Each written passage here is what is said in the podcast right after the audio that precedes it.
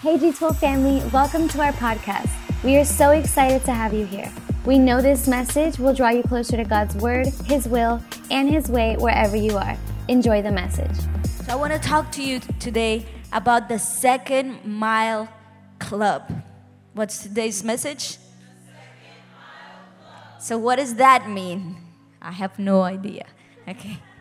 So, I'm going to start by telling you about Truett Cathy. Truett Cathy, right here, you see his picture. He's the founder of Chick fil A. Who loves Chick fil A? Woohoo! Popeyes. I'm just kidding. Woo! So, Chick fil A, um, he founded it in 1946. And he was super excited about it, and he founded it with his brother Ben, with both of his brothers.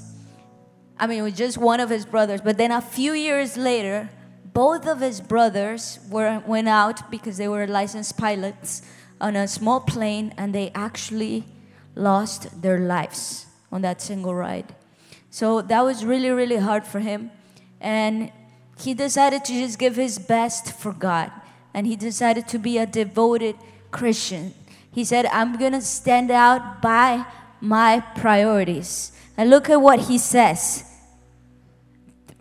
Right then, right here, it says, I think I'd like to be remembered as one who kept my priorities in order. Can you repeat that when I count to three? One, two, three.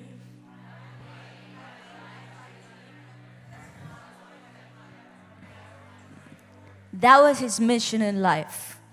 Someone who kept his priorities in order. It wasn't about making money, it wasn't about standing out. It was about having his priorities in order. And his heart was always for helping people. Actually, if you want to look, uh, I just saw a video from him that's called Remembering Truett Cathy. And it was really inspiring because he was always about giving, always about giving to others. And as you know, Chick fil A is like the most profitable fast food restaurant in the country, even, even more than McDonald's, Burger King for four years in a row. And they close on Sundays. Can you believe that? They close on Sundays. The reason they close on Sundays is because the founder, ever since he founded it, he's like, I want people to be able to go to church. I want people to be able to go and worship and have one day off. And they have something else that is called the second mile service, which is based on Matthew 5:41, that it says, "If anyone forces you go, forces you to go one mile, go with them two miles." So they teach this to their employees. They call them team members, and they're like, "We're gonna go above and beyond for our customers. We're gonna give it all." And and Truett would would actually tell his employees when a customer comes through those doors, you're gonna treat everyone as if they were the president because you're gonna make everyone feel so special. And this is amazing. And this is how the second mile service started with them. Now, when you look at Nehemiah, he had the same job, basically. Do you remember we're still studying Nehemiah? Woo! You're like, still? Yeah, we're like in chapter four. I mean, chapter five now four or five. We still have a few chapters left. But as you remember, he had a vision, he had a concern. That concern turned into a vision, which was to build a wall. And also, he was able to have God's favor and he was able to have the king's favor. So now, when you read chapter 4, they were already building the wall, they were like halfway done. And look at what it says right here. It says Nehemiah 4 6, we kept at it, repairing and rebuilding the wall. The whole wall was soon joined together and halfway to its intended height because the people had a heart for the work. Amazing. Look, that they were halfway on the wall. This was a project that as we were studying, it was a hundred years that no one was able to repair. And here he comes, and after a few days, it's like halfway through the whole job done. He was halfway through. And it says, because the people had a heart for the work. Can you repeat that? This because the people had a heart for the job. And this is amazing. They had one heart, they had one vision, they had one purpose. They were all together. So basically, Nehemiah and Donald Trump had the same vision build the wall. Build that wall. Random. so that you remember is build the wall. build a wall. Turpa's next to you. Build a wall. Nehemiah had a compelling vision, which was to build the wall so we can become a nation again. Because what is a nation with no walls? Like everyone's gonna mock that nation. It's gonna be totally unprotected. But he was there, like, hey, we're gonna finish this job and no one's gonna stop us as a testimony, personal testimony, you know, I was born in church. My parents are pastors as well. I've always had a passion for God, but I always thought like God just wants just wants me just wants to use me in music. That's what I've done for a long time. As you can see in this picture. I've I've always loved music and I thought like maybe just that was my passion, like writing songs, putting songs together and um, you know i've done it for a long time raising worship leaders which i still do and i love that. And I, but i would always tell other people you guys lead. You guys are the ones who are gonna uh, pastor and i'm gonna be focused more and more in music which was music for god as well. But then when i started also leading cell groups leading these small groups and seeing that lives were changed i was like wow this is amazing. I love being a leader. And this is what God's called us to do. And this was Nehemiah's job as well. Like he had to tell his people, you guys are the leaders of this next generation. You guys are going to help me finish this. And a lot of times, a lot of them were not in construction. They had no idea how to build anything. But Nehemiah believed in them. And I have a daily declaration that I'm sure we, we gave you guys one time a few months ago. And I just want to show it to you. One phrase that I repeat every day. And I want you to say it with me. Are you ready? One, two, three. God called me to believe in people, see the best in them, and to raise leaders. I repeat that every day.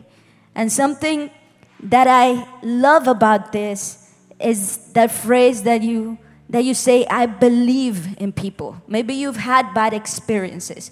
Maybe you've had experiences where people have let you down but not everyone is going to be like that because you're going to be called to believe in them and you're called to see the best in them. If you're always expecting the best from people what are you usually going to get? The best. But if you're usually expecting the worst what are you going to get?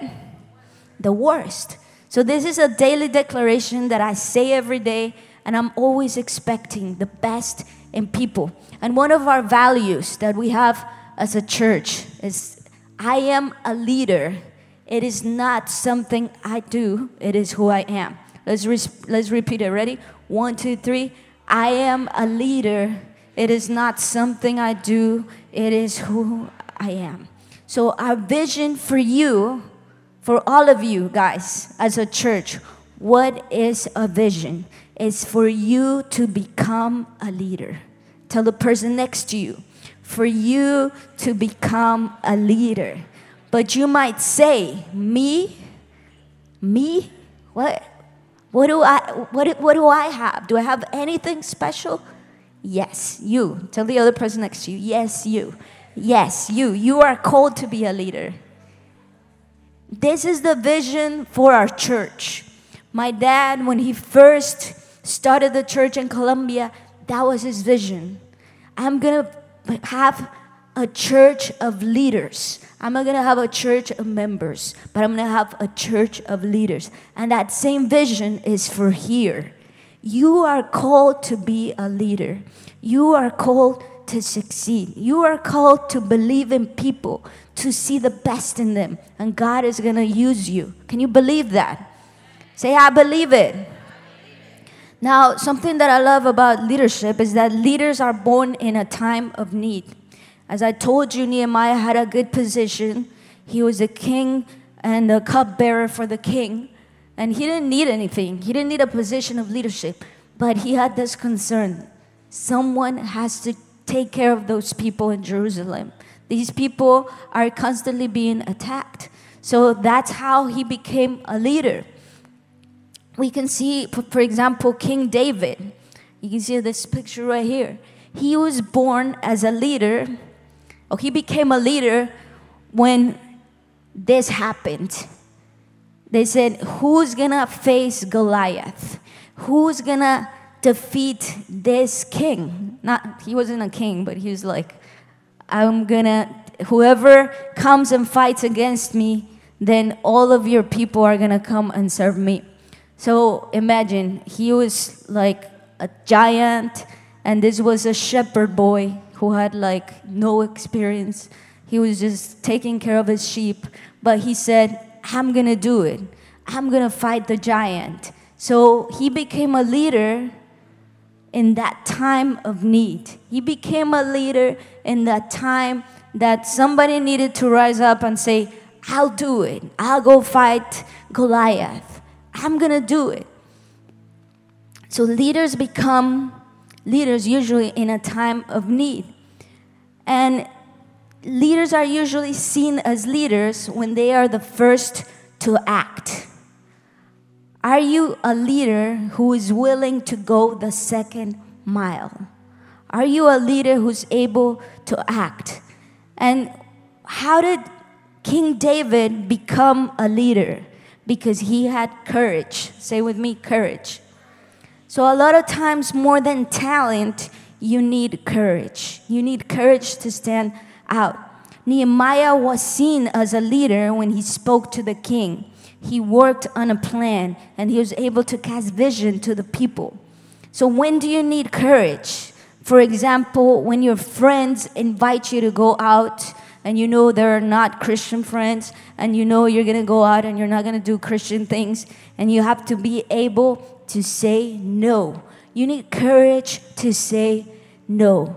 If you are one of your coworkers invites you and she's not your wife, oh, let's go out for lunch, let's go and meet together for work. But you have a principle. I'm not gonna go out alone with someone who's not my wife or my husband. You need that courage to say no, to stand out because you have principles. And God is gonna see you as that person who's morally correct, who's not afraid to saying no. If you're in school and your friend says, hey, let's go out and smoke this, here, try this, what are you gonna say? No. Tell the person next to you, no. If you find yourself in the dilemma, should I go to this party or should I go to church? You're gonna say no to that party. You don't have to be politically correct. You have to stay true to what the Word of God says. And you can go against the flow. You know, Chick fil A has had the courage to say no to a lot of things. They still defend a family between a man and a woman, and they're not afraid of it. They're constantly being attacked, but they have that courage to stay true to the Word of God. So, how do we run that second mile? What kind of second mile do we need to run? It's one of the first things that Nehemiah did was that he, when, when they were halfway through, then the people that were their enemies came mocking at them and they were like, You guys are not gonna finish. You guys, this is impossible. How can you gonna how can you finish this? This is not from God and they came attacking them and they even threatened them with death it's like we're gonna go and we're gonna kill you and they were like attacking them with all these things so that they would get distracted, so that they would get afraid, so that they would say, Man, yeah, we need to do something because they're going to come and kill us and destroy us, and we're not going to be able to finish. But look at what Nehemiah did. It says in verse 9, it says, But we prayed to our God and posted a guard day and night to meet this threat. So after this threat came, hey, if you guys keep building that wall, we're gonna kill you. Imagine that wasn't like just any kind of threat. That was a really harsh threat. If you guys keep working on this wall, because they were like seeing progress, they were seeing that they were halfway like done. They were like, if you keep working on this, we're gonna kill you. You know, what would you have done with this? What would you have done if people come attacking you? But Nehemiah said, we're gonna pray. We're gonna pray because God has told us that we need to finish this wall. And we prayed and we posted a guard day and night.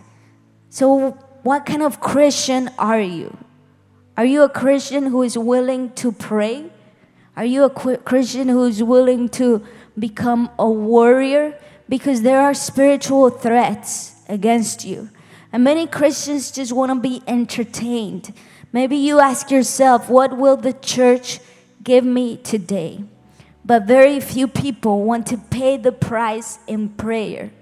We are constantly fighting a spiritual battle. And just as Nehemiah, he told the people, You're going to take the weapons, you're going to take the sword of God. You're going to take that, like the, all the, op- the weapons that were that we can take, like the shield, the sword, and we're going to fight because this is a battle in the spiritual world. Just like Nehemiah said that, you're going to be that prayer warrior. God wants you to stand up in prayer. Look, if you're able to become a prayer warrior, you're going to be able to conquer anything. And maybe today you're going through a spiritual battle. Maybe there's threats that have been coming against you threats of sickness, threats against your finances, threats against your marriage. And you're like, God, what do I have? And just like Nehemiah, you're gonna say, We're gonna pray and we're gonna put a guard day and night. And it's a constant prayer. It's a prayer that is not just like a one minute prayer. It's a prayer where you go on your knees. It's a prayer where you see that, God, you send your angels to protect me. And these weapons, these attacks are not going to be able to come against me because just like Nehemiah, we're going to stand up and we're going to pray. And we have a great weapon, which is the blood of Jesus. You know, when the Bible says and speaks about the sword, it speaks about the word of God. That's what it means. But we have another weapon, which is, which is the blood of Jesus. And if you're able to understand this weapon of the blood of Jesus, nothing is going to come against you. You know, Jesus, he shed the, his blood seven times. Seven times he shed his blood for us. And each, in each one of those settings, there is salvation for us. In each one of those settings, there is conquest. So, our pastor, he has a great book that's called Just One Drop of His Blood. And if you're able to read it and to pray every day with that book, you're gonna start to see victory. Because this is what the Word of God says. Look, Second Chronicles 20 15. It says, This is what the Lord says. Do not be afraid. Don't be discouraged by this mighty armor, army, for the battle is not yours, but God's. So I don't know what you're going through, but this is what God is telling you today.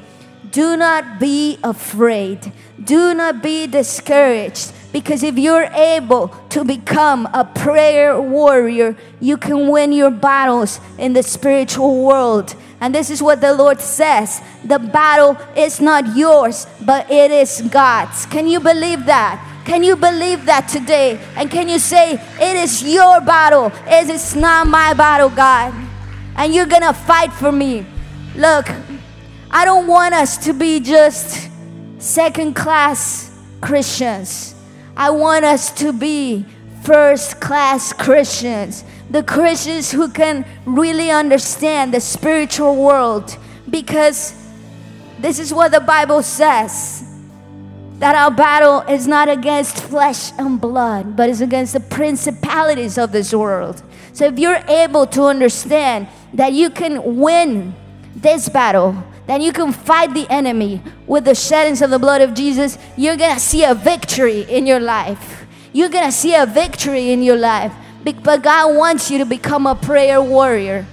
And you know, here in church, we're interceding every Saturday at 6 a.m. Tell the person next to you, I want to see you in intercession. I want to see you in intercession. And you're saying, wow, 6 a.m. on a Saturday? Yeah. We pray for two hours in this place. In one of the rooms, we have our English intercession there and the Spanish intercession here. But that's how you become a prayer warrior. How do you become a prayer warrior? By praying. Tell the person next to you, by praying by praying. There's no other way you can become a prayer warrior. You need to become a prayer warrior by praying, by coming to the intercession, by being on your knees every day, by maybe waking up earlier and taking some time to be with God and saying, God, I don't know how to pray, but I'm going to start reading the Bible and I'm going to start reading this book of the sheddings of the blood and I'm going to start just doing it by faith. And as you're able to do it, you're gonna start seeing some victories in your life. And just like Nehemiah, he's like, okay, we don't know anything about the war, we're not warriors, but we're gonna finish this war. We're gonna finish this war. And that's where they were all, all, all in. And you know what else? We're gonna go second mile on God's work. It says Nehemiah 4 16 and 17. It says, From that day on, half of my men did the work, while the other half were equipped with spears, shields, bows, and armor. The officers posted themselves behind all the people of Judah who were building the wall. Those who carried materials did their work with one hand and held a weapon in the other. So they had to be doing something. They had to be warriors, but they also had to be finishing the work.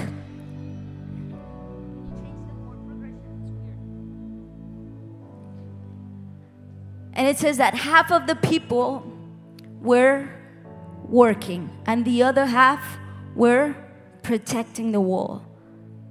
So this means that you know, we're prayer warriors, but also we gotta become great warriors in God's work. We, there's a lot of work to be done. And Nehemiah was like, okay, this is a distraction. This came against us, but we're gonna finish this work. We're gonna finish this wall. And maybe you're thinking, God, what do I need to do? in order to finish my work for you? Do you really want to use me? Do you really want to for me to become a leader? Do you really want me to bring other people to Christ? And God is saying, Yes. Look, I love the book of Acts. When we read in Acts 5 the story of Peter and the apostles, it says that they were sent to jail for preaching the gospel if you, you know, the book of Acts is my favorite book in the Bible because that's how the church started. You know, the first church is the church of Acts. And in this book of Acts, Peter and, and the apostles were so happy. And they were like, yes, we get to preach the gospel. And when they were preaching the gospel, this was against the law. So they were sent to jail. But that while they were in jail, you know what happened? An angel of the Lord came and opened the gates, and they were able to escape. They were not in jail anymore. And the angel says, you still need to go preach to the temple in Jerusalem because a lot of people need to hear your message. Imagine that. They were in jail for preaching the gospel, but the angel of the Lord tells them, You still need to preach more. You still need to preach in the temple. What did that mean? That they were probably gonna put in jail again and be punished even heavier, right? But they were so happy about it. And they were like, Yes, we're gonna go. We're gonna go preach the gospel. And this is so cool because after they preached the gospel, right there, they were flogged. And look at what it says in Acts 5 40, 41. It says, They called the apostles in and had them flogged. Then they ordered them not to speak in the name of Jesus and let them go. The apostles left Sanhedrin rejoicing because they had been counted worthy of suffering disgrace for the name. Can you believe that? They were just preaching the gospel, they weren't doing anything wrong. They were sent to jail, and after they're sent to jail, they preached again in the temple, in the courts. And after they preached, these people, the authorities were like, okay, now we're gonna have you flogged because this is against the law. And after they had them flogged, just for preaching the gospel, I love this part. It says, the apostles, if you read verse 41, the apostles left the Sanhedrin rejoicing. Can you say with me, rejoicing? Say one more time, rejoicing. Because they have been counted worthy of suffering disgrace for the name. They have been counted worthy for suffering disgrace for the name. Why don't you stand today? And maybe what kind of second mile are you willing to go? These apostles, they were all in. Look, they had just been with Jesus. And Jesus simply just told them, Go and make disciples and preach the word of God. He didn't tell them how, He didn't tell them how much they had to suffer, but they had a crest, such a great passion in their hearts to spread this message. And perhaps you're thinking, I don't want to be rejected. I don't want to tell my friends about Jesus. They might laugh at me. They might say I'm old school. What do you have to lose?